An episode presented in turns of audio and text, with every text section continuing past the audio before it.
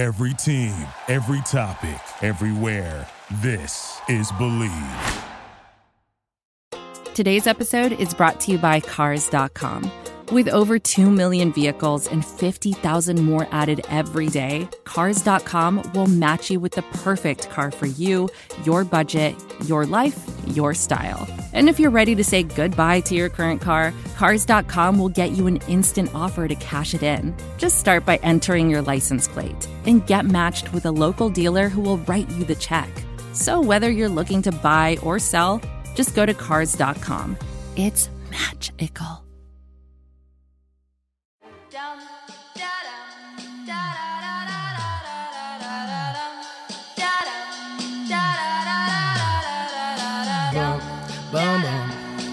Feel real good, alright? Most dope. Everybody, please put a thumb in the air.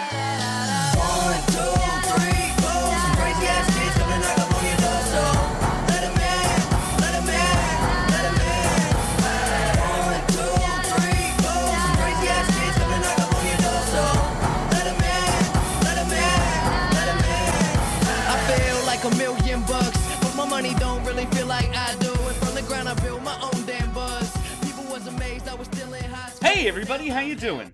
Well, that's good. Welcome to Broad Street Hockey Radio. That's right, BSH Radio. My name is Bill Matz. I'm your director of fun and games for the evening. What's going on? What?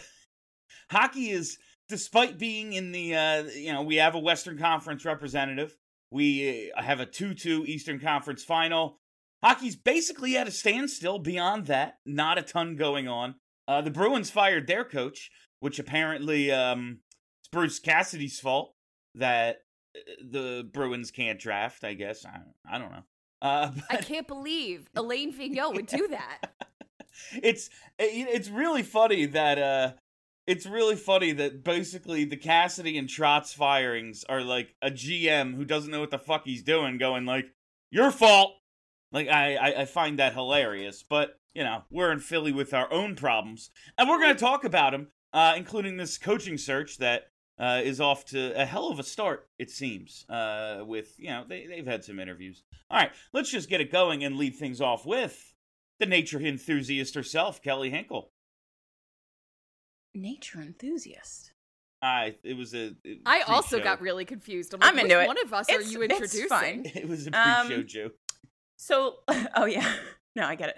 Last uh last night was the first night with no hockey, and I literally didn't know what to do with myself, and it made me realize that, as always, the summer fucking sucks, and it's gonna be so boring, and I'm not gonna like it at all. So hopefully, the Rangers and the the Bolts go seven, and then the finals go seven, and we just get the maximum amount of hockey possible. Kelly, you just you just lost. You just lost your spot on hockey Twitter. You called it the finals. Did I? Jesus. Fuck. We're basically gonna have to disband now.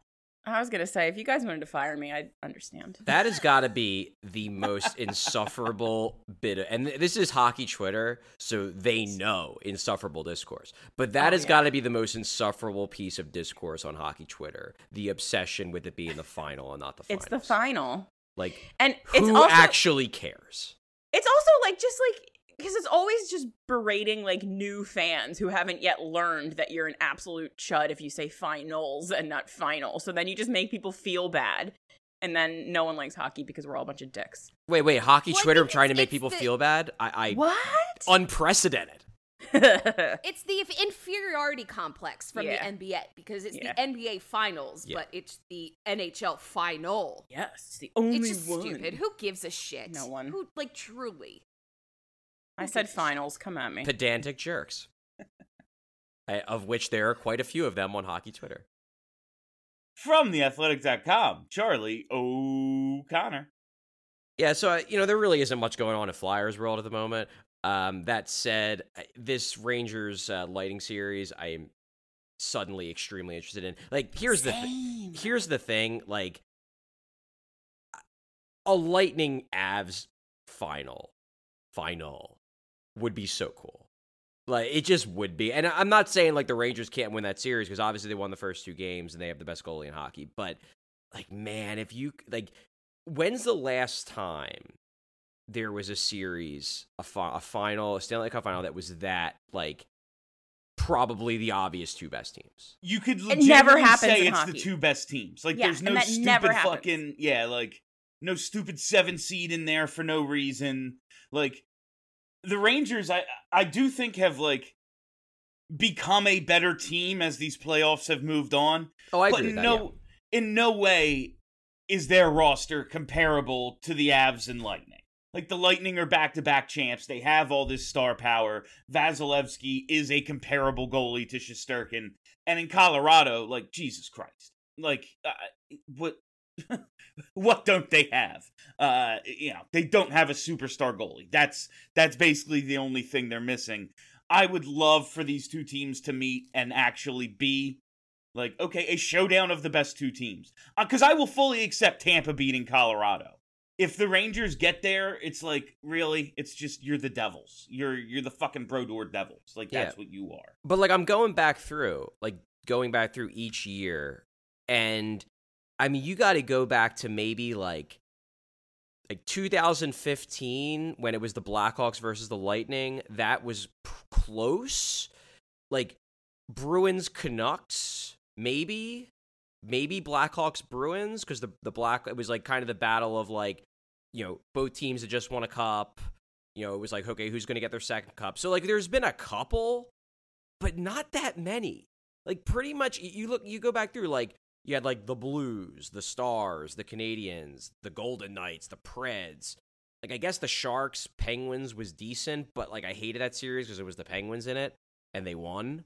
Um, it just it, would be so cool to see, you know, probably the two best teams. Like maybe you can make a case that Florida, but like they lost in a sweep to the Lightning, so obviously they weren't as good as the Lightning. Like small sample sizes, yes, but when it's that dominant, like and and the Lightning didn't even have Brayden Point, like yeah, the Lightning were probably the better team.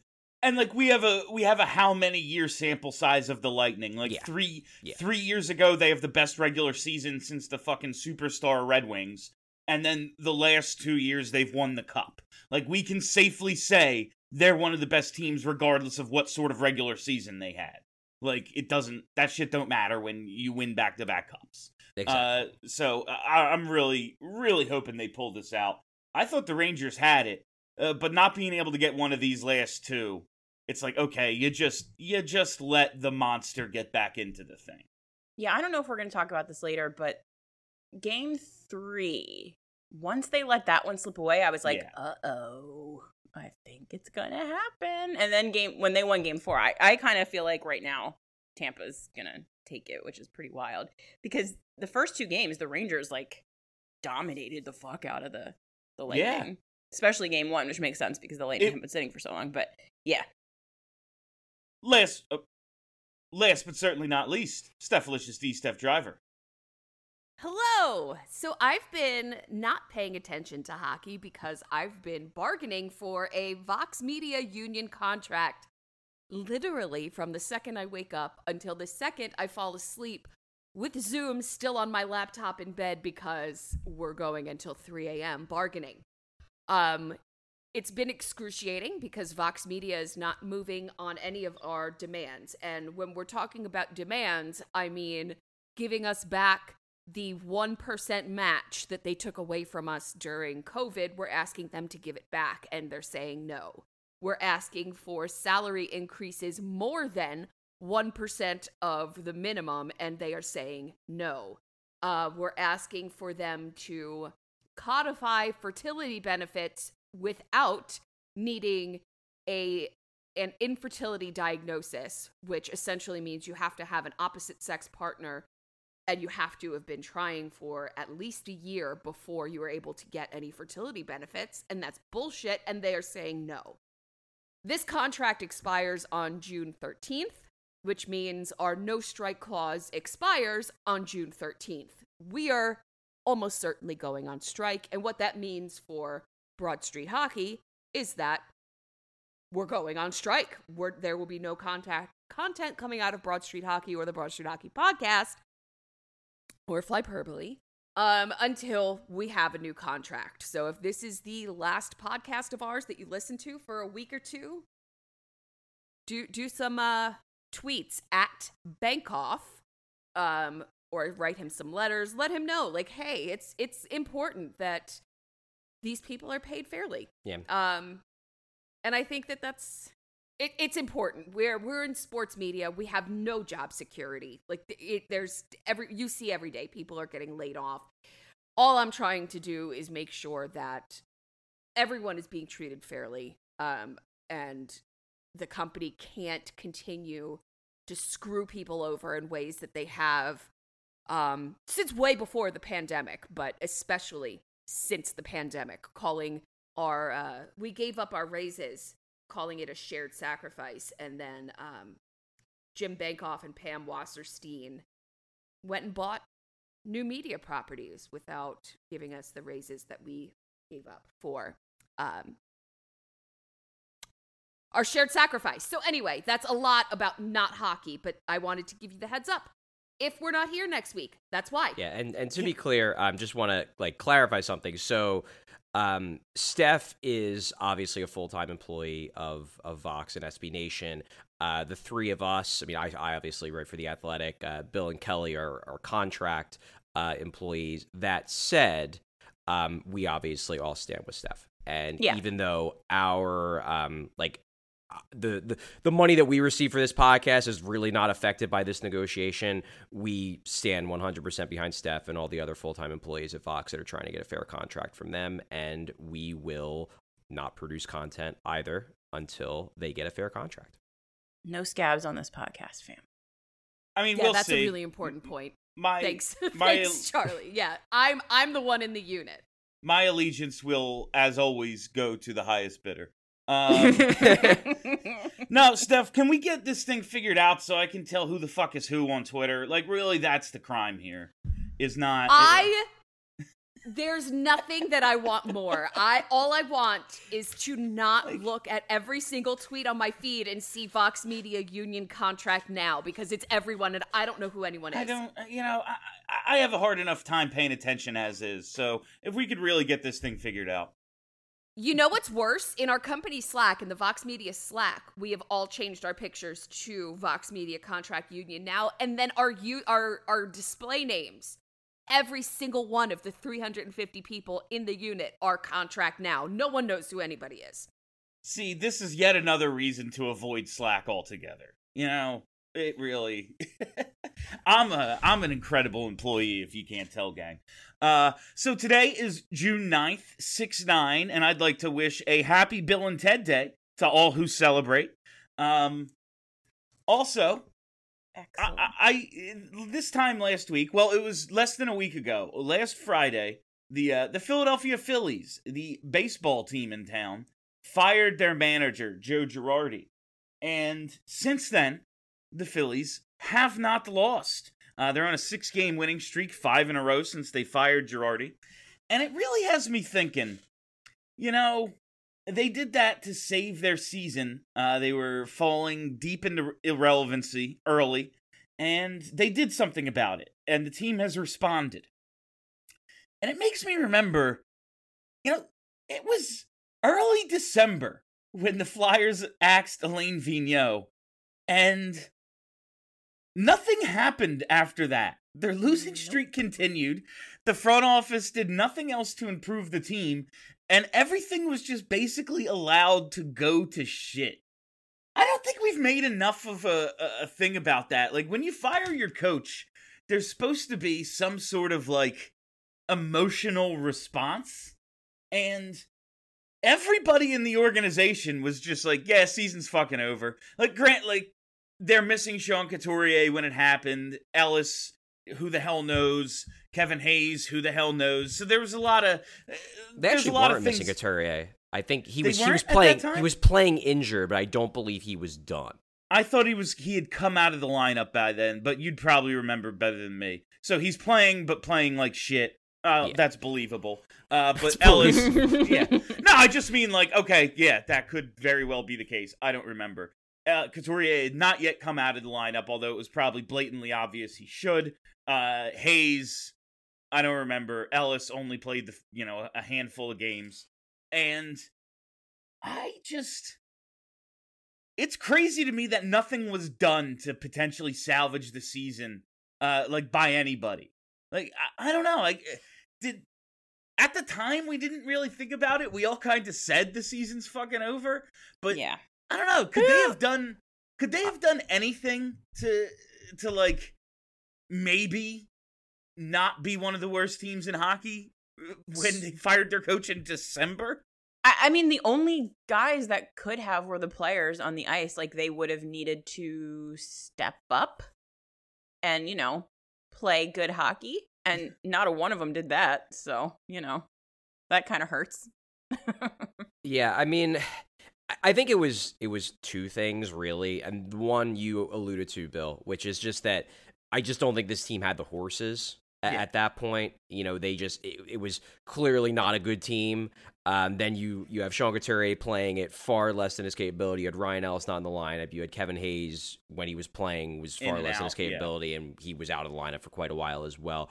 Um, I just don't think they had the horses. But also, and this is something that I, I've talked about with a few people actually in the Flyers organization about, and they generally speaking agree with me, is that something something just broke in this team like not even this year but last season like in Yeah. 2020 21 it just broke and it seems like ever since then they've been trying to figure out exactly what broke but this is a broken team and they have to kind of put it back together before any of this is going to get fixed. And I'm not talking necessarily about like roster restructuring, but like it's just like something broke in their psyche, something broke in their approach to hockey, and there was no way a broken team was going to respond well to a coach firing because they were just um, they were done.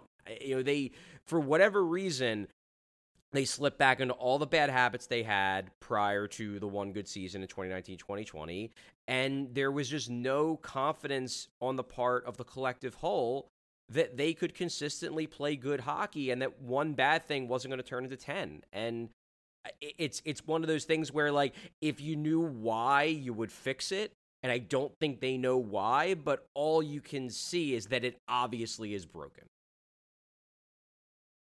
So like, yeah.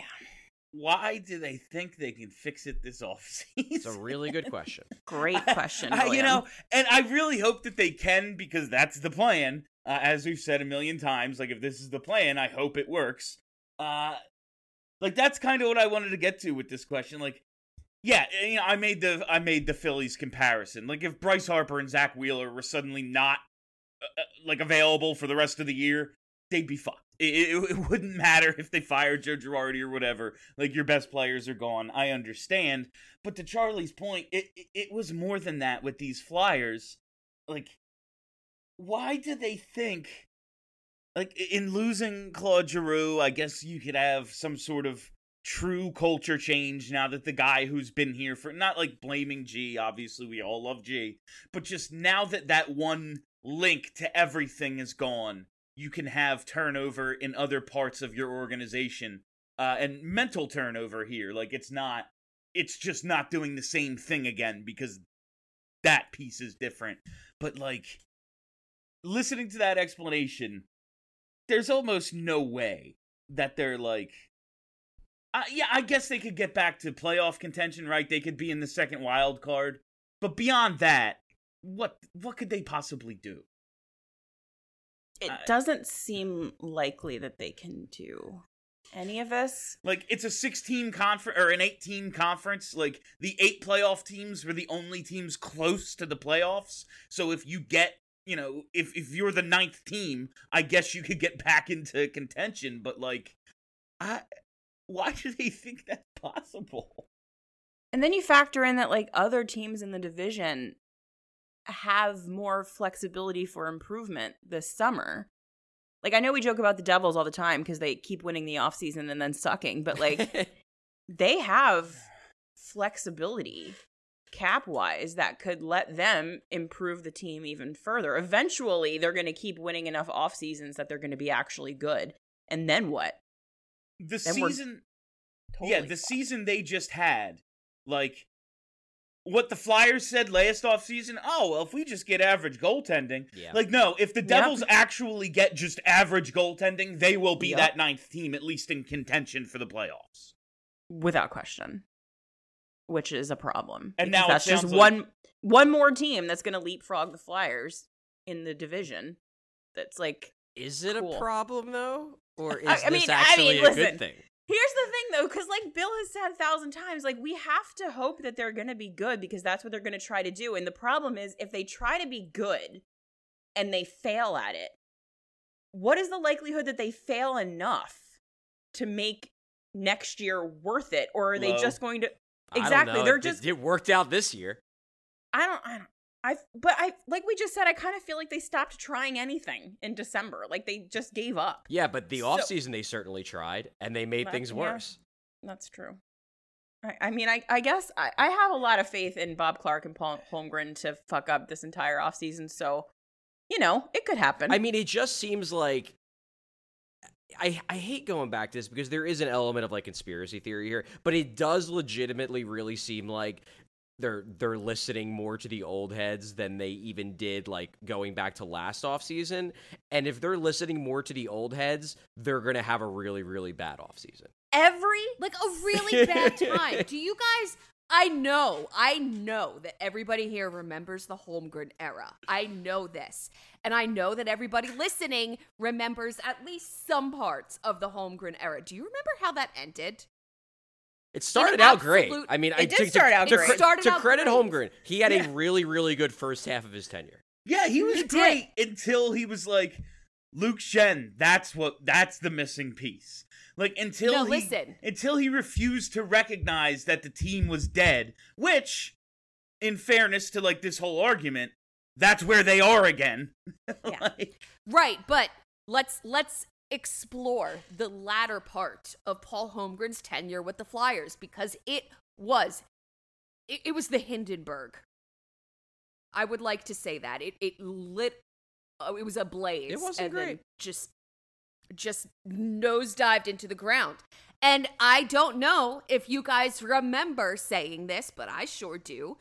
We were saying that the team was never going to get better until Ed Snider was no longer in charge because he was pulling the strings behind the scenes. Let's look at the aforementioned Luke Schenn. Let's look at Bryzgalov. The, Bri- the Briz thing was definitely all Ed. that was 100%. that was 100% Ed. Just him. Yeah. Right. So let's let's look at this disaster and and start pointing fingers not at the old men but the people that are allowing it to happen because that's the problem. If you are too impotent to actually do your job because someone is saying someone who may not even be in a position of leadership is saying no this is not in the best interest of the team culture tell them to get fucked tell them to get fucked Oh, well, Chuck's not going to do that. So, you know. well, that's that's a problem. That's a problem. Cuck he Fletcher, can't get baby. it up to tell Bobby Clarke to get fucked. Wow. I Wow, I we just- went there. Damn. Listen, am I wrong? well, I didn't know. I mean, you, you went with the impotent like comparison, and then you really went all in on it. I leaned in. I leaned in because some things just need to be said. I just have very like given if Sean Couturier is some semblance of himself And I think he and will they and exactly and they go out and get at least one of the high end players that they're potentially targeting i don't I, I don't see a path to connor bedard i see a path to like 88 points but i don't see a path to 60 and i I- i just I don't know. I don't know, man. Like, here's the thing. Look, Couturier will help. He's a really good player, but to me, the whole thing hinges on Ellis. And I have, you know, not close, even close to 100% confidence that Ryan Ellis is A, going to play, B, if he plays, is going to be good. Because the truth of the matter is, is that we saw what this defense is without Ryan Ellis, and it's real bad. It's Real real bad. bad. And that was with Travis Sanheim playing like one of his best seasons. Like imagine if he's just fine. Like Rasmus Ristolainen is still going to be Rasmus Ristolainen. What if Ivan, Risto Ivan, Ivan has- Provorov can't be very good if he's not with a good partner, and if Ryan Ellis isn't there, how are they going to get that partner? Like maybe Cam York improves them because he's better than than Keith Yandle. Sure, not a high bar, but like this defense will be real, real bad. And as we saw at the end of the Holmgren era and the beginning of the Hextall era, when you have a real bad defense, you're going to be real bad because you can't get the puck out of the zone ever. If you pizza I- I'm, when, look, when I- you're I'm, to French I'm fry, very you're gonna have a pessimistic about next time. season. I'm very pessimistic about next season. Um, Are you I- sure? I couldn't tell. yeah, like I just don't I don't see it. And and maybe if they make some good moves this summer, I'll change my tune, but I just I look at this roster and I don't I see a roster with far too many question marks and far too many things that have to break their way in order for them to Yeah. be I mean and I'm not look, I don't think they're going to get Connor Bedard either, but like I don't think they're a playoff team and I don't think they'll be particularly close to being a playoff team. I mean, it would be nice. I- I mean, getting the thing with the Connor Bedard thing is like it not only requires being bad, it also requires being extremely lucky and having the fucking balls bounce your way, literally. Uh, so that, you know, whatever. But, you know, having a top five pick next year would also be very, very good because outside of Bedard, there are also a lot of other Yeah. really good players in that draft. So even a repeat of this year's draft result would be good. But if if they try too hard, I, I just fear that we're going to be picking like 15th and it's Yeah. nothing's going to change. But again, like see, this is this is the the argument I always have against that is that you got your guy's biggest fear is that they're going to try too hard and they're going to get better. And I guess my thing is that I feel like that is showing far too much faith in the people making the decisions that them trying to get better will actually make them better. okay. I mean, I that you know, We, we, we- history we would saw, suggest you're we correct. saw what so- happened when they tried to make the team better last summer. I but And- I do believe while I am so so mad at what I watched this this past season, true talent wise they were better than they played. And with a coach, a competent head coach, which I assume they're going to hire somebody with a pulse. Uh That'd be cool. yeah, a, a living, breathing head coach. I think they will like when I say compete. Like every playoff team in the East had hundred points. So if this team has eighty-eight, like no, they're not actually close to the playoffs, but also they're not in contention for high-end talent in the draft.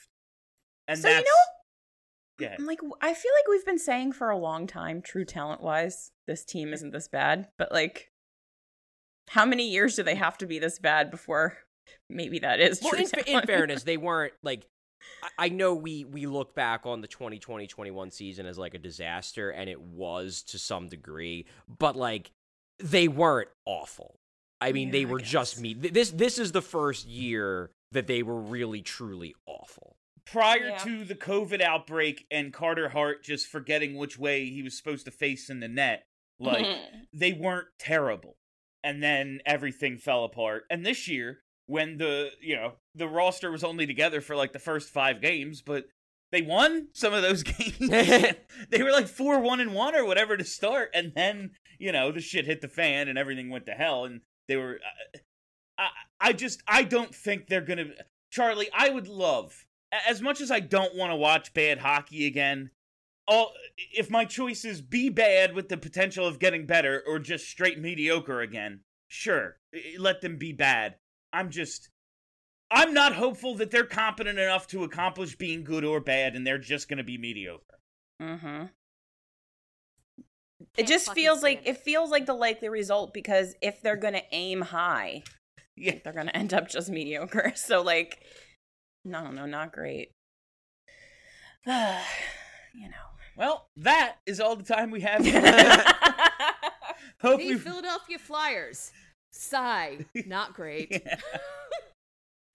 Uh, did anyone watch Hustle on Netflix? It's really funny. no, is Uh, it good? I haven't watched it yet. It's surprisingly good because even in I, I talked about this on my overnight show last night. Even in this fictitious Adam Sandler being a scout slash coach for the 76ers, it's a movie about the Sixers' incompetent front office, which is fucking hilarious. Honestly, Some things never change. yeah, like even in this in this world where Adam Sandler is, you know, one of the best scouts in the NBA, some things are still true. Uh, and that's you know the Flyers. They're just going to be mediocre no matter. God, it would what. be That's- like it would be so great to to root for sports teams that were run well. just didn't piss me the fuck off. like God, what this city, man, this freaking Uh, city. It's, it's like like we're we're back go at the point where like like Howie Roseman of the Eagles Yeah. is like like the best GM by far. there's and, not a like, second.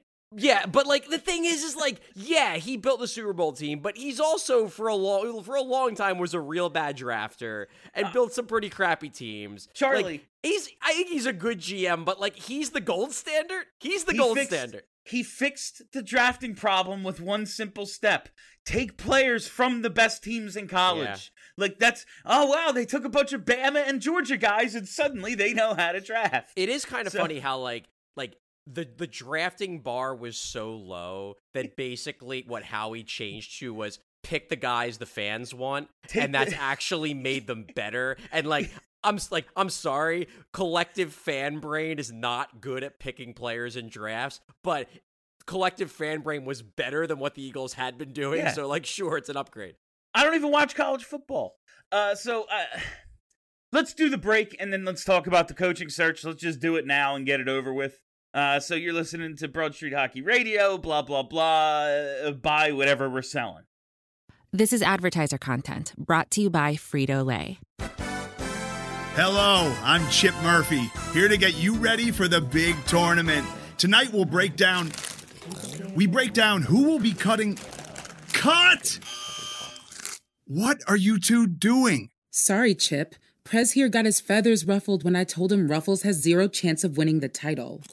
And I was letting Dip know that she is not taking into account Ruffles' iconic ridges. Guys, it's March. We have to start talking about the tournament. We are. It is the 2023 Frito Lay Snack It. We're talking about big time matchups between Cheetos, Smart Food, Lay's, Sun Chips, and more. Just head to the Frito Lay Snack Bracket and vote for your favorite chip, pretzel, or dip for a chance to win up to $1,000 or a year's worth of snacks. This sounds great. Keep up the good work. Just go to fritolaysnackit.sbnation.com. No purchase necessary. Sweepstakes ends 4-3-2023. Void where prohibited. Year's worth of snacks awarded in the form of 52 coupons, each good for one bag of chips. See official rules at fritolaysnackit.sbnation.com. All right, fam, we are back. Did you like that? Did you like that lead into the to the break, guys? Was that was that really? I really? liked it. was You could tell. I'm a- You could tell that you've been doing a lot of sports radio because you're like, and this is Broad Street Hockey Radio. You're listening to Bill Matz. We'll be back on the tens and twos. We'll be back with weather on the other side. Bill, I really so- want. I Bill- Bill- really need Bill to develop a morning zoo radio voice. So funny Please story do it. about about your your show, Bill. So I was on Bill's uh, overnight shift. What was it like last Thursday last, or something? Last Thursday or Friday. Yeah, something like that. Well, I went to a family party on Saturday, and my uncle, who is like in his sixties, was like, "I heard you on the radio this this week." I'm like, "Why were you up Amazing. at two thirty? Incredible. Whenever anyone tells me they heard me, I'm like, but why? But why?" like, you- that's sleeping time. I Yeah. want to be asleep at those It's like, I wanted to be asleep. Can I was you- just doing can Bill a favor. Can you do like a short instructional how to listen to podcasts for all the 60 year olds that are listening to you on overnight so they can come discover our show? Oh, that's um. As we sit here and talk shit on Ed Snider and Bobby Clarke. would- so, so I listened to 20 minutes of your first episode. oh, yeah. Okay, fair. Anyway, but let's let's move on to the uh, the coaching let's, search, let's which get is to the coaching search. basically like nothing is happening aside from the Flyers are interviewing everyone. Yeah, which is great. You need a lot of points of view, and this team could definitely like if they just write one note from each candidate. If they ask each candidate, like, what do you think the problem is? And like write that down. That can only improve the team, honestly. Uh, Uh, what, but- what I'm envisioning is the part in the uh, in the water. No, what I'm envisioning is the part in the Water Boy when they get blown out in the first half of the bowl game, and uh, and and uh, the coach is just like Henry sitting there, like, does anybody have an idea? That's what their interviews are like. Absolutely, I'm picturing that now as well. Uh, that's that's outstanding. Uh, I just when I'm thinking about this Flyers coaching search, How cool would it be to have the tr- power of Barry Trotz? Like basically the whole league is at a standstill Right? until he makes a call. Like everybody, even the teams that aren't actually in the running for Barry Trotz are like, well, we have about a two percent chance, so let's let's wait this Wait out. See what he does. Why hire somebody if he's still out there? Uh, I would love to have that Barry Trotz power, where even John Tortorella is like, "Yeah, I ain't getting a job till he signs." Like it's it's very interesting what's happening right now in this in this coaching market. But do we think? Are we still? uh Do we still believe it's not going to be Trotz? Is let, let's just do the Trotz update first your confidence level that the Flyers hire Barry Trotz. Mine is low. Yeah, it's Everyone's was Yeah, kind of low. Very last low. week. Yeah.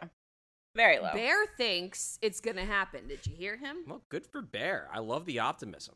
Also, You know, sometimes you just need a puppy to tell you Barry Trotz is going to be the next coach of the Philadelphia Flyers.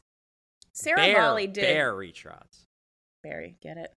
There it is. There it is. Thanks, There it Charlie. is. Uh, Seravalli did a series of tweets today with like some coaching updates, and one assumes that he's still like relatively plugged into the Flyers, considering he started here. I would imagine, and he made no reference to Barry Trotz. Yeah, but they he was giving a Flyers. That's just update. because I know they they interviewed inter- Barry Trotz weeks ago. No, no, but I'm saying that he he made a point to say if the Flyers have a second round, Tortorella is definitely getting in on the second round, but like he didn't say Barry Trotz is getting in on the second round. Is that because Barry Trotz doesn't fucking do a second round of interviews? Like you're either going to hire me or you're not. It'll be If I Trotz. choose you? My guess, Yeah.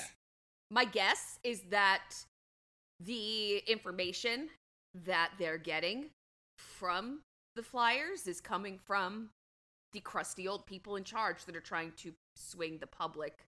Well, I know I know one direction or some people's sources are only the crusty old dudes, but Seravalli, I feel like could possibly have insight into the team that those other people don't just because he's not an asshole that everybody hates, I don't think. Um so I don't know. I get the impression All That Barry on my part. I don't know anything. Barry Trotz doesn't. um He's not a candidate. He either takes the job Right. or Yes. they like. Right. There will be no second interview. His second interview is him showing up at Voorhees and being like, "I'll Hey, work guys. here." Like Yeah, that's yeah, yeah. that's the I, I mean, they'll- interview. I, I'm sure that they will. Te- they'll- they will say to Barry Trotz like, "Hey, we're doing our second round. You're welcome to be included. Like, we'd love to. You know, we'd love to bring you back in. But like, I I am with you, Bill, in that Trotz is one of those guys where like he really you don't really need a second interview. Like, if you need a second interview to be further convinced that Barry Trotz is a good coach, like I don't know what to tell you. Like, he's a good coach. Do you think the the Cassidy thing kind of changes thing? Like, I've, obviously, you know, last week everyone was waiting for Barry Trotz to make a choice, and then all the other coaches would get hired. I wonder, like, the reason we're waiting for Trotz is because Trotz literally said, "I'm not going to decide anytime soon. I'm going to like go to the cottage and hang out with my family." But I wonder if Cassidy decides quickly where he wants to go because he's also an incredibly good coach. Yes. I- I Yes, wonder if I- that will change the dynamic a little bit. in short, yeah, I think it could. I could see Cassidy getting hired quickly. Um, I mean, someone's going to snatch him up very quickly. Yeah, so I, I, I could see he's the kind of coach that you don't necessarily wait for Barry Trotz for, especially if you think he's a good fit. Like Right. if you're Winnipeg and you're thinking that Trotz isn't going to go, isn't going to come back home for reasons, and you talk to Cassidy and you really like his vision. Yeah, I mean, I, I don't think there's anything wrong with you grabbing Cassidy because you don't feel like this being dragged out until early July with with Trotz. Um, would anyone? I kind of would rather have Cassidy than Trotz. Am I crazy? Cassidy's a really good coach. I, I mean, the the thing with Cassidy is that like there are some concerns about his ability to develop young players. That said, the the counter argument I hear is that like Boston's young players just aren't that good. yeah, what young players? Yeah, they botched the dr- that draft, Yeah. so they don't really have any. That like the front office thinks that that Cassidy might not be the best at developing young players, but the front office might just be overrating the young players that they picked. Hmm. Something tells me that's the case. Uh, Because like it's not as if he's not like he plays Charlie McAvoy like twenty five minutes a night. He's Yeah. young. Didn't seem to have a problem with that. That's I compared the the Cassidy firing to the Trotz firing. Like it's a GM who's fucking up and going like, "You're the problem," and Yeah. it's like, w- w- is he? Like, uh, look at what look at how the Bruins responded this year. Like the Bruins are almost top three in the hardest division in the toughest division in hockey, and like, yeah, you know, playoffs didn't go necessarily as well as they'd hoped, but like, they were never going to. They ended up finishing ahead of uh, uh, ahead of Washington, and they had a shit start to the season. Now, again, there were only eight contending teams, so like all you had to do was be one of those eight. There was no ninth team. Uh, but I, I just, I think I'm with you. I, I think I would prefer Cassidy to Trotz. Just uh, and Trotz is an awesome coach. I I don't want to like. uh, It's it just seems after a certain amount of time, like a coach is only going to have so much success in his fifth stop. You know, like I I just feel like there's maybe more tread on the tire with Cassidy. Is that crazy? No. Also, I I wonder like okay, so going back to Charlie saying that the defense is going to be ass next season, which it certainly could. Do we like obviously Barry coach is uh, Barry coach Barry Trotz is a good coach. Obviously, like I'm not saying that he's not, but I wonder, like, can he take a team with shitty defensive players and play his defensive style of hockey in a way that makes sense or is he going to be the kind of coach that like you know kind of bucks the system that he's played for a long time and do something different in Philly because they have dick defense and maybe we need to do something else in order to be successful. I don't know.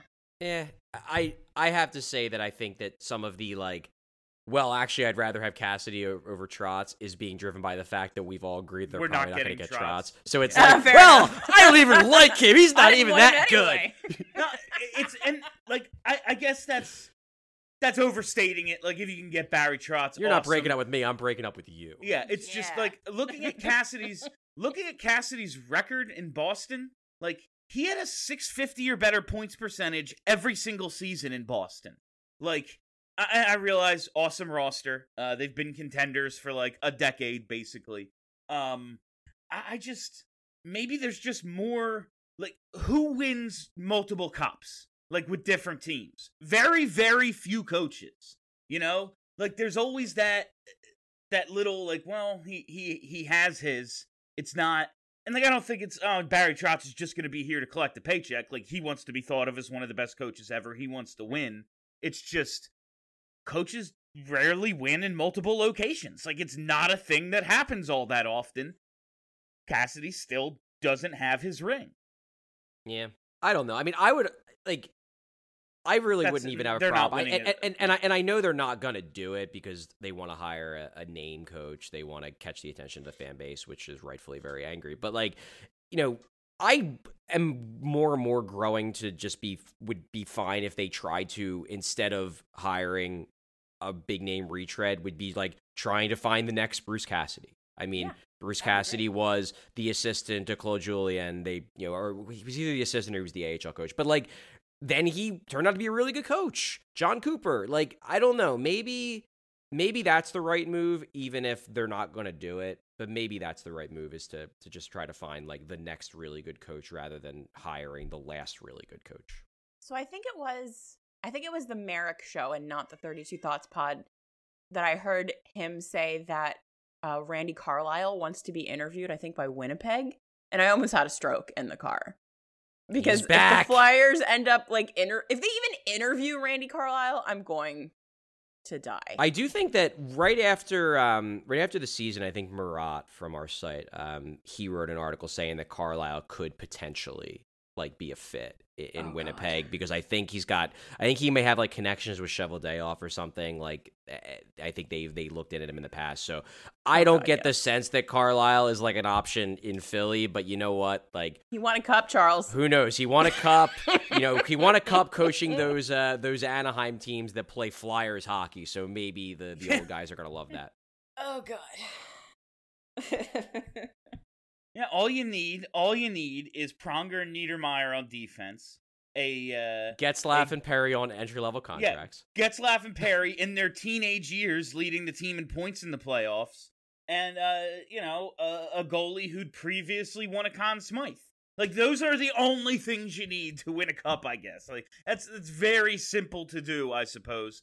Um, of these other candidates that are down, like I, I'd be interested in a Luke Richardson, like uh, not just you know obviously former Flyer. He but, played here. Yeah, I, I I would love to find the next guy who could maybe see his way through what I don't think is going to be a successful retool, but also to Charlie's point about like finding the next great coach rather than hiring the last one.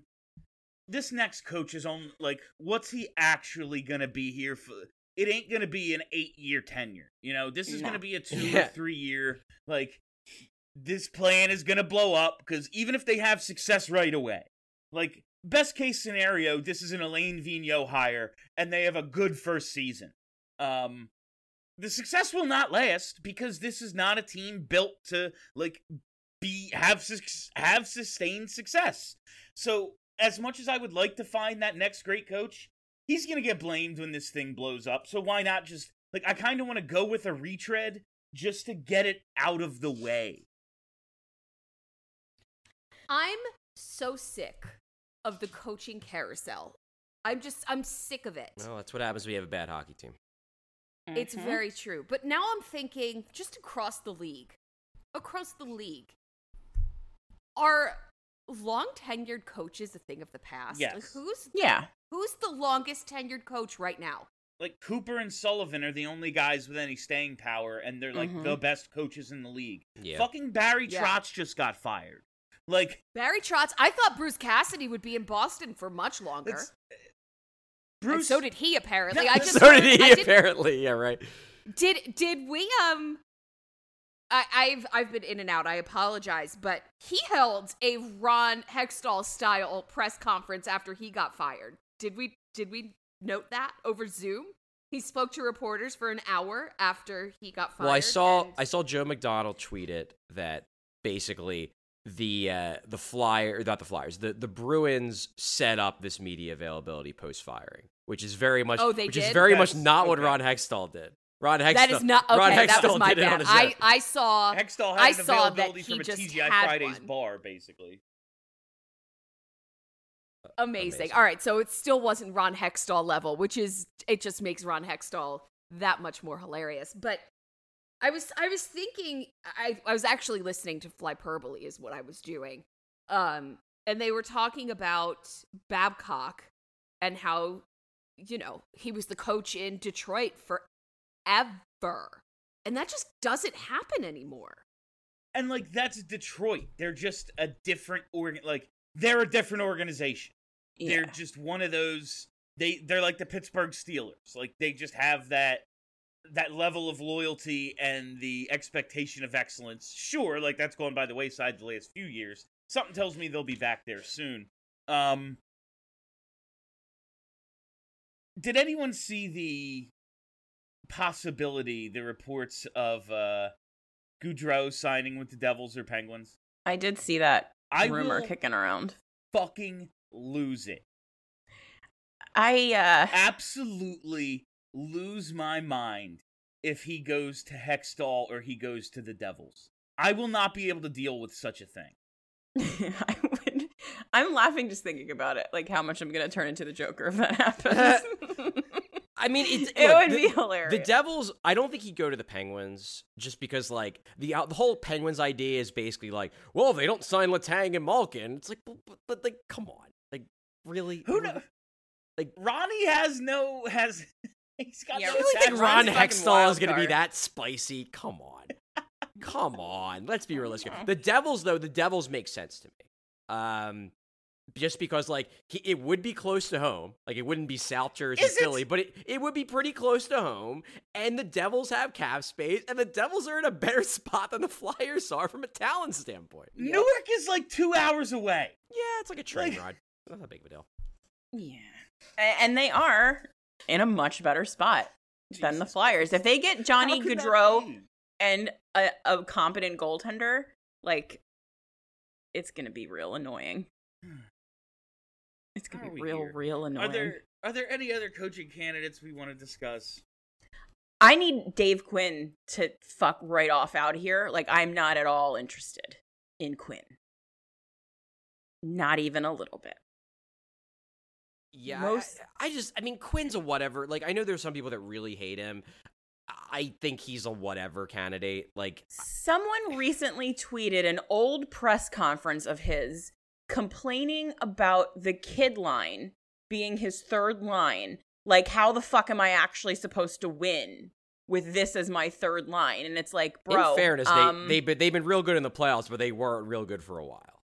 I just, I, I don't know. I, I feel like with Ra- I think Rangers fans, and I know this maybe didn't age super well because of the way the Vino tenure tenure ended, but like I think that Rangers fans, like particularly the ones on social media, are like make it seem like their coaches are the dumbest human beings known to man. And they're really not that bad. But it colors everybody else's opinion of their coaches because they never stop complaining about them literally ever. it's just like like what did he do there like wh- like what I don't think in he's a great coach. I just don't think he's like like he, I don't put him on like the Randy Carlyle level. He's like I don't I don't think the. Flyers should hire him because I think he's just a guy. Randy But Carlyle couldn't operate a toaster, Charlie. It's a very low bar to but clear. I I don't think David Quinn is like the like I don't think he would be a total disaster. I just don't think he's like a special coach. It I'd rather- I'd like to like them frustrates try to get a special coach. yeah, in the sense that if we're doing a thing where we're going to try to be a playoff team next year, like why are you even considering a Dave Quinn? Like you shouldn't even be considering it. And like I don't know if they want to do like an optics thing of like making sure they're doing their due diligence and like but like And it could like Blashill and Quinn, it's like, why would we even fuck with these guys if Because they're trying to be interviewing everyone. Yeah, they're, they've interviewed so many people. They're just interviewing everybody. Like, I guess Chuck wasn't lying when he said this is going to be a very thorough search. It's going to take a while. Well, he didn't lie to us. It's a And very every- thorough search. we know we know everybody in the sport. They're all pals. Eh, Like they're gonna. They don't want to leave somebody off the list so anyone could go, "Oh my God, the Flyers didn't even interview this guy. He must suck." Like nobody. They're not gonna let that happen. Like they're gonna. I, I, I think there is a zero percent chance they don't hire somebody who's like borderline going to the Hall of Fame. You know, they are. I mean, it's going Tortor- it's Tortorella. I don't even know why we're having this conversation. That's. I agree. Holmgren and Clarke want Tortorella. It's going to be Tortorella. They're going to wait for Trotz to sign, and then they're going to announce it. I've said Tortorella I have- all along. That's what's I have a gut feeling that it's going to be like it's going to be a big name. Like it's Yeah. not just going to be some rando. I I feel like they're they want a big name, whether that's Tortorella, whether that's Trotz, whether that's Cassidy, whether that's Tocchet, which would be really really funny. But those are those are the names and I think that they're going to make it a really big deal. And I think that they want the coach that's going to help them turn the corner. The problem is they don't have the players. They also want to be able to say, "See what we're doing? Yeah. Buy tickets." Yeah. And that you can't do that with you know some assistant coach from the Penguins. Like that's not going to do it. and that's always been part of my handicap of this situation. Like a commercial with an up close shot of Tortorella screaming is exactly what a percentage of this fan base is looking for. Yes, Uh, absolutely. and uh, I, I just think it's going to be him. Just to put a bow on this, do you think Bruce Cassidy is a legitimate candidate? Do you think like in a couple of weeks we're going to have Bruce like Bruce Cassidy will be saying alongside Tortorella like next week? Are we going to be saying it's him and Tortorella? I don't think so. I, I think Cassidy falls into the same bucket as he's probably too good of a coaching hire to want to join the Flyers over all the mm-hmm. other teams that are going to offer him the coaching job. Okay. Yeah. Yeah, like Fair point. with the Vegas job out there, there's always like well, like, Cassidy, Cassidy to me makes a lot of sense for Vegas. Big time. Cassidy makes in my mind makes even more sense to me than Trotz for Vegas because agree. Trotz like I- I just I, I like I, I like that fit with Cassidy because he knows how to play that possession game that Vegas are, you know, like that's the way Boston played, and that's the way Vegas likes to play. That just we have the puck at all times, but they're a bit like more tenacious defensively than Vegas had been under DeBoer. I like that fit a lot. I think Cassidy makes a lot of sense in, in Vegas. Uh, just one last. Do we think Trotz decides? Charlie hinted earlier at early July. Do we think it's pre or post Canada Day? No, I think it'll happen this month. I, I, I think I was just saying that as like an exaggeration for yeah. dramatic purposes. No, I think this I think this all comes together this month just because like I mean, the draft is on the 7th of July. Like I just can't imagine it's going to be like the week of the draft when all these coaching hires happen. Like these the teams want to know who their coach is before they plan out the entirety of their offseason. We're in the third round of the playoffs. Like, I I don't know how much longer everybody can really wait. Yeah, they got to They got to get this going at some point soon. So our very own Charlie O'Connor has been doing player uh player excuse me player reviews over on theathletic.com. I Uh, have. he's let he's led off his series with TK, Provorov, JVR, and Lindblom. Uh, I think I see what you're going for there, Chuck. hey, the, I do this over the course of the entire summer. Yeah, So I- if I- there are yeah. players who I think very well could not be, may not be here by the end of the summer, I'm gonna do them first, so I get the reviews done while they're still on the team, like I did last year with Nolan Patrick. so you, Hey, that guy. That guy. He's still in the lead, uh, just barely. Uh, so leading off, I guess with TK from an assessment standpoint, I think he had, I mean, low bar here. One of the better seasons amongst all Flyers. It certainly could have been a lot better. We expect more from Travis Konecny, especially from a goal scoring standpoint. But in the second half of the season, it would be tough to identify a more productive Flyer until you get to like the last two weeks when JVR was just filling up the back of the net uh, for funsies. Um, do you? Charlie alluded to like he wants to get to these guys because one, I mean, they're gonna generate the most clicks because they have the most. Uh, they have the most like controversial standing on the team. I think people have the widest variety of opinions. Oh, Like me saying, me saying, I think TK had one of the best seasons on this team. It's like TK fucking sucked this year. Is like fifty percent of the fan base. Uh, do we expect Travis Konecny? Like, okay, he could be traded. Do we expect him to be a Philadelphia Flyer on the first day of the season?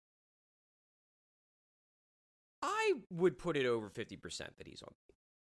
I- don't think the Flyers want to trade him. I think that um, you know, I heard some things at the end of the season that basically the Flyers would prefer um, to keep uh, both Travis Konecny and Travis Sanheim. Obviously, both those guys will come up in conversation because they're valuable. They're in their prime. They're the kinds of players that, if you're talking trade, they're the kind of guys that teams want. So, of course, they're going to come up. But I, I think one thing that I, I do think was a little revealing um, about Konecny in particular was that after, and, and this, by, by revealing, I mean that it, it shows that the Flyers do value him.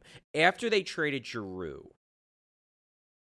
Yeo basically said that like he had conversations with Konecny and Farabee about stepping up into more of a leadership role. And to me, that speaks to a belief that both of those guys are ideally part of the long-term future of this team. Because like you have a conversation with with guys about stepping up into more of a leadership role if you think they're going to be around for five six seven eight more years and they could be the next leadership core of this team. And it's not a conversation you have with somebody who you're pushing out the door. So i don't think they are. Basically what i've heard about Konecny is that they like him. They think he has he can they think he can get back to where he was that big year in 2019 2020 they will only trade him if it's in a deal for a guy who is measurably better than he is.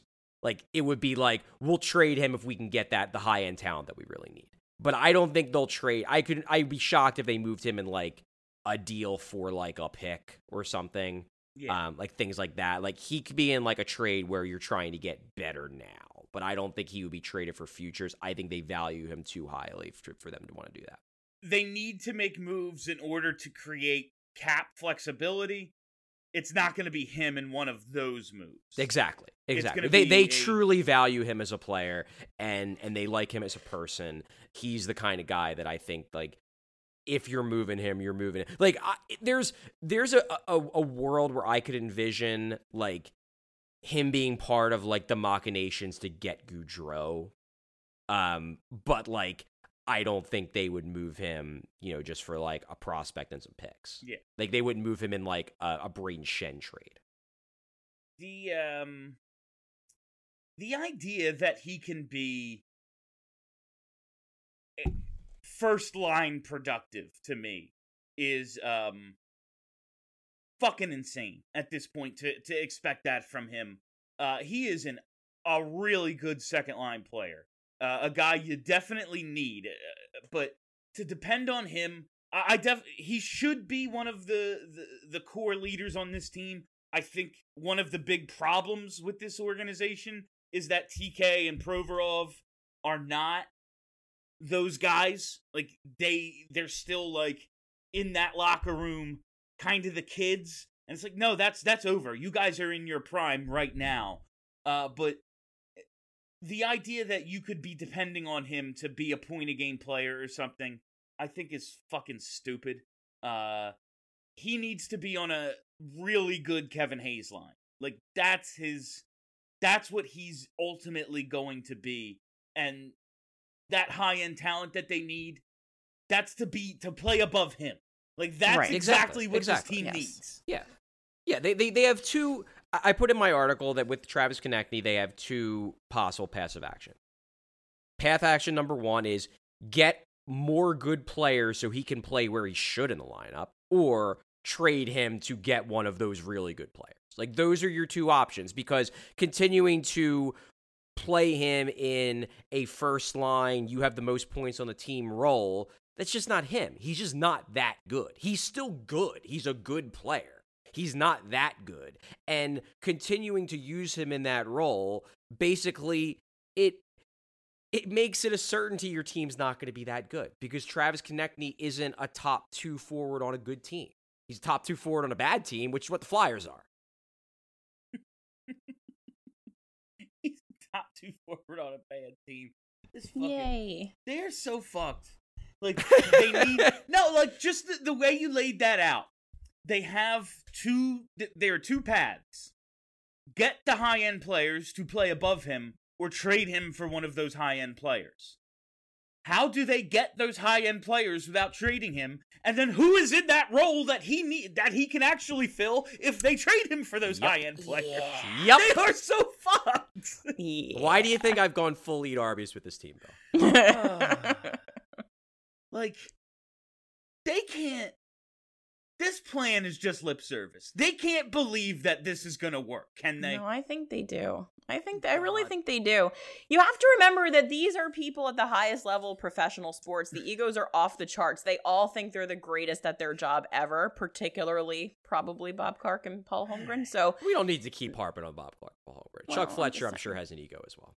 oh, I'm sure I'm I'm including him in this group of people who think that they are so good at their job that they could absolutely turn a turd into a diamond in just one off season because they're that good. So I I think they definitely believe that they could do it. In fairness, that that is like the one thing that keeps me from saying with certainty that like the Flyers won't get a Barry Trotz or a Bruce Cassidy because coaches have egos too, and there is Yep. something to be said about like you know if you're the guy who turned around the Flyers, like mm-hmm. they're a prestigious organization, but they're in a real bad place right now, and if you turn them around, like man, people are gonna think you're a friggin' genius. So there is that. That's why I'm not completely ruling it. I don't think it's going to happen, but like that is the selling point. And when when that's your big selling point, where your big selling point is we're so fucked that if you come in and fix us, you'll be a goddamn hero. That's when you know things are real bad. i love that the best case scenario for the flyers is yeah no one's saying these guys are fucking mensa candidates that's the sell here uh ivan provorov um you know I am under 50% that he's back. That's uh I I I hate to sell low on the guy. I think ultimately he's better than he played this year, but man, I I don't see it. Like I just don't see how you sell him coming. He did not seem like a guy who thought like he was coming back. You know? No, I, I disagree with that. I, I think he was just ticked off at the media and ticked off at the discourse. I don't think that was a like I'm gonna force my way out of town thing. N- not forced, just like I don't give a fuck anymore because I ain't gonna be here. I just think he doesn't like the media. I, I really Right. think that's that's honestly what it was. And he probably, I mean, I this isn't me reporting some, but he probably had like a somewhat contentious, you know, back and forth in his exit interview internally, and was already probably kind of in a shit mood. Like that happens, you know. yeah, no, I, So I, bet that's what happened. Yeah, and then he came out and was in a shit mood and kind of lashed out at the media. And like, whatever, like we can take it. I'm not, I'm not like whining about it. Um, the thing with Provorov, and I've said this on the show, is that you know the the tension in the locker room with him is real, and I'm not saying it can't be overcome. I'm just saying that he's not exactly Mr. Popularity in that room, and the problem with that, which is why he might end up sticking around, is that like that's not a secret Everybody knows around the yeah. league. Like other teams know, and I'm not saying that like like look, I'm sure that they have quietly discussed with other teams the possibility of moving Ivan Provorov, but I don't think teams are like lowballing them. But I don't think that they like Ivan Provorov in a normal world would be exactly the kind of guy that teams would overpay for because he takes on all the minutes. He never gets hurt. He's first pair defense. I mean, look at friggin' Rasmus Ristolainen. Like, yeah, he doesn't hit like Ristolainen, but like so much of the mystique of Rasmus Ristolainen is like, man, he's a first pair defenseman who can take all the minutes, tough minutes, tough minutes. It's like, yeah, but how does he do in them? But like those, Why the are they tough minutes? Is those are the kind of guys. yeah, but like those are the kind of guys that GMs go crazy over. Look at Seth Jones, same Yep. deal. Well, Seth Jones got ten million bucks. because I think teams around the league know that the Provorov situation has gotten a little contentious, they're not willing to make those kind of offers. Like they're not gonna they're not gonna like offer a second round pick. Like they know that's ridiculous. But they're not gonna be like, you know, making the big crazy offers. And maybe that changes, you know, going into the active part of the offseason, because everybody's lowballing each other now. Like Sure. why not? You maybe you can get a, you can get a bargain. But I'm just saying that like they might end up keeping Provorov not because they're super wedded to him, but because they just like no one offers anything that catches their eye enough to actually do it. And they do still like him as a player. Like they still think they, there there's an organizational belief, and it's not wrong. There's an organizational belief that they've put him in a really bad spot the last two years. And it's true. They have. I mean, two years ago, he basically had to play with Phil Myers, who was a disaster, and then Justin Braun, who is Justin Braun. And then last year, he had to play with Justin Braun. And there's an acknowledgement within the organization that, like, that really wasn't fair to Ivan Provorov. No. That that mm. he deserved more help, and they failed to get him more help. And there is a feeling that, like, if they can get back Ryan Ellis, which again, question mark, but it could happen, then maybe this Provorov issue resolves itself because he has help and he starts playing well again. He gets confidence, and then everybody doesn't hate him as much because you know he's playing well. Steph, you have thoughts? I don't give a fuck about what is fair to Ivan Provorov. I truly don't because look at the last 15 years of this team. You know what wasn't fair? What they did to Claude Giroux. I care a lot more about what they did to Claude Giroux than what they're doing to Ivan Provorov. And also, if they trade him, who, who who's gonna play defense? Like who's Yeah, gonna play defense on this team? That's Who's the problem. One- with him here. Yeah, well, I mean, that's Rasmus Ristolainen and well, what Travis I mean, what you do is you bump Sanheim up to up to first first pair, and you see if he can do it. York is your second pair defenseman. I guess Risto, you know, I don't know. Maybe you know, Risto's still around. You hope Ellis comes back. Um, you sign like a good third pair defenseman. Like you can make it work. It just a lot of it depends on how much you trust Travis Sanheim to to thrive in bet in tougher minutes, and that would be a lot easier if he's got Ryan Ellis next to him. Um, yeah, I mean it's tough. The one the one idea that is fascinating to me. I don't like. uh, So I there there's an article I'm working on with um with Murat from the Winnipeg section, great writer. Um, there is legitimate talk that Mark Scheifele could get. I would be fascinated if they Hmm. could do a one for one. because that would be real, real spicy. That is spicy. You don't get enough to trade as one for one anymore. You No. don't. And I like th- yeah. that would be a spicy, spicy meatball. Hmm. It Yeah. would be. I like it. Like I, I, I'm with you, Steph. I don't like. I'm not looking to make excuses for Ivan Provorov. Like a, a true first pair defenseman makes his teammate better. Yeah. But Just play better, bro. yeah, but like Better, the type, bro. the type of That player, the- that's got to be the title of this show. the type of Just play better, bro. the type of player that Provorov has success next to is a good puck moving defenseman. Um, Justin Braun and Phil Myers treat the puck like a hand grenade. so like that was I love Braun. I think Braun has a I think Braun has a re, like still a spot in this league and a good defenseman and a good team could use him as a team currently e- in the Eastern Conference Final tied 2-2 with the fucking defending champs is doing right now. Um but first pair next to a guy who needs a puck mover, that ain't his spot. like you can't be doing that. So like it- it's not that I care that it's unfair to Provorov, but it's just like Provorov might not be a number one defenseman. Uh, he's clearly not at this point. Yeah. But you're not gonna get what you need out of him next to Justin fucking Braun. Uh, I still think like the best possible dynamic is Provorov Sanheim, and you get another number one pairing defenseman. But they need so many things. I don't know where you get another number one pairing defenseman. And even if they get him, I, Ryan Ellis still could fall off the face of the planet, and Yeah. we're right back where we started. from. And Provorov Sanheim has never clicked really from a chemistry standpoint either. Make it work. It, seems like it should, but it hasn't. Hold Is, them at uh, gunpoint and tell them make it work. Bold strategy, what- Cotton. We'll see if it pays off for him. what's his What's his dick? The uh the What's defenseman in the draft, Nemec. what the hell? Is he? Nemec, is it yeah. like if We're if he having falls ourselves a show, aren't we? if he falls to five and they take him, is it possible that he could be in the NHL next year, No. or is that he too far away? I've I don't think so. year. Yeah, I've I, heard- think, I think I think all the guys realistically who they're looking at at six or five. I mean, They at um, least need a year. They would at least need a year, I think. okay. Fuck it, bring him up. Yeah, see what happens. Why not? Yeah, You played Nolan Patrick What's right the away. worst that The could guy's happen? body didn't work. All right, let's uh, let's He actually. was fine the first season. I will forever be a Nolan Patrick apologist, and I don't know what to do about I it. know. Just stop doing it. Um, I just can't. he was great in I the shootout. can't. He was tremendous in the shootout. You, you'll never be able to take that away from him. Um, He was a very kind and respectful. Per- I, I can't. Even, I, That What? was I can't even- I would can't even never finish say That one's not true. at That's all. what you say when like that's the tweet when you need people to know that you've been. yeah, right.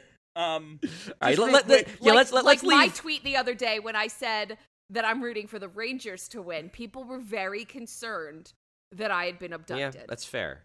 Um, let's I leave the other two to, to next week, I or All to the yeah. next time we have a show. because I have a I have a question I want to ask about Lindblom, but I know it's going to lead to a lot. Uh, real quick with the playoffs, the Rangers. You think you think they're cooked? I I don't think, think- they're cooked. I don't know if they're cooked, but I think that the the like the Lightning winning the last two games makes me think that it's over for them. I don't Did know, man. You anybody- get they, go back home. You know, they get the, they get two out of the out of the final three games at home if if there are three games necessary, and they got the best goalie in the world. I know, but small samples are a good time to have the best goalie in the world. It feels like Tampa. I feel like a Jon Cooper has figured something out because they seem to be just playing better against the way the Rangers play, and also I feel like they've just activated. Like they have the kind of players that are just like, okay, enough fucking around. We're just gonna go ahead and do this now. And I feel like that's kind of what happened over the last couple of games. And uh yeah, I mean it'll it'll be fun if it goes seven. To quote sure, to but- quote Jon Hamm from the town, this is the not fucking around crew. Did uh, did anyone see the Sealski article about how like the Flyers could have been the Rangers if a few mean, no, things went couldn't the other have. way? I'm so fucking tired of people saying that. No, they couldn't have. yeah, Unless they moved to New York City. The fact of the matter is, yeah. there were two fucking all star Legit players superstars. yeah. that only wanted to play in New York City. It had nothing even to do with the Rangers. They wanted to be in New York City. That's the end of it. I mean, you could complain that Philadelphia is not New York City, but it's fucking not New York City. It's never gonna be. And Jacob they wanted Trouba, to- Jacob Trouba basically chose New York too. Yeah, exactly. It's and it's he just elbows everybody in the head. Hey, I, you The know what? I, I like Jacob Trouba. That that might be my toxic trait. I like Jacob Trouba. I, I'm fine with it. I'd kill for Jacob Trouba. Are you I got me? a lot of I got a lot of thoughts about playoff Jacob Trouba, and it's too much for the rest of this show. Get that fucking head up, bro. No. Yeah, how much longer are we doing this? Because I have a I wanna question go. too. Go ahead. Okay, then we're done here. No, no, Bill now you got to ask the Bill question works now. twenty hours a day now. Could we just let? Oh, him I was go just to gonna sleep? ask if Johnny Hockey if there have been any updates on his contract situation. Just that the No. Flames really, really want him back, and they're He's not, not- having agreed. They haven't agreed to a contract yet. So Nobody, nobody goes this far to not hit the open market, right? Yeah. Stam, right? Like this is did. a John Tavares, right? Stam, Stamkos this is a signed John late. Tavares, and he's coming home. I mean, I don't know why he would. Yeah, I But mean, yeah. why wouldn't he? Once again- not. Delaware Valley is so pretty. Once Unless again, it's because he wore Flyers Scenic, pajamas. Scenic Delco. Nobody, nobody is saying these guys are Mensa candidates. That's the selling point. That's, That's everything. true. Everything that the Flyers have is these guys ain't that bright. Maybe they'll They're all, all just pick the big Flyers. Yeah. They, you know, Johnny Gaudreau misses the taste and the smell of Schuylkill water. He needs to come home. Uh, Who doesn't? Oh my god. All right, well, All right, hopefully hopefully this won't be our last show for a while, but it could be our Yeah. last show for a while. So, if Come we on, have Bim. if we have to miss a couple weeks, have a great summer to all of our listeners. Uh, have a great June, however long that goes, but we will be sticking with Steph as long as this potential strike goes. Thank you, my loves. Yes, solidarity. Let's get let's get some fair contracts for people who are making, you know, forty thousand dollars to work eighty dollars eighty hours a week covering the Supreme Court, covering gun violence in America, covering restaurant openings. Like this is across all of Vox Media, not just SB Nation. So it's a big deal. None of those things compare to what you've been through talking about the Flyers, Steph. You know, I I didn't want to compare it, but you're right. Like I don't compare. here. They don't compare. Yours is tougher. They don't. I have to sit here in purgatory every night of every day of every month of every year watching this team, talking about this team, these idiots. Really, this whole strike is for me. Charlie, remember before the show when I said we won't go an hour 10 and now we're at an hour And I said we absolutely will. And that is all the time we have for you on BSH Radio this week. Thank you all for listening. Thank you for hanging out. If you haven't already, hit that subscribe button. Just search Broad Street Hockey wherever there are podcasts, and boom, there'll probably be some content uh, uh, coming up again in the near future. We hope. Uh, yeah, but you know we'll be back eventually, one way or another. Steph has one more thing. Real quick, as long as we're not still on strike, which I would be absolutely astounded if we are, we will have a draft party. All right, there will be a draft party, Steph says, and she told us before the show she's coming up for it. So meet Steph Driver. That's the selling point for our uh, for our draft party. Is is that a selling point? Yeah, Yikes. something. All right. Uh, yeah, hit subscribe, all that stuff for Charlie, for Kelly, for Steph. My name's Bill Matz. Have a great week, everybody. Are you ready to talk about sports? Who's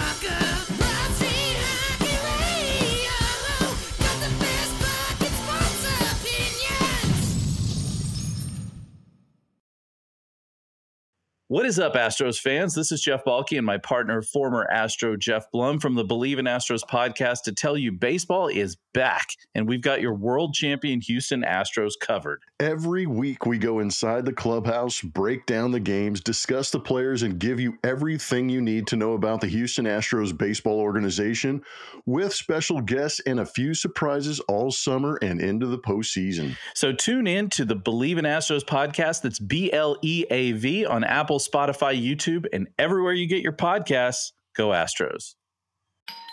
Our house is a mess. Come on in. I'm Amber Wallen, internet comedian, plant queen, and host of your new favorite podcast, Fly on the Wall. Okay, that's pretty presumptuous to assume that this is going to be their favorite podcast, by the way.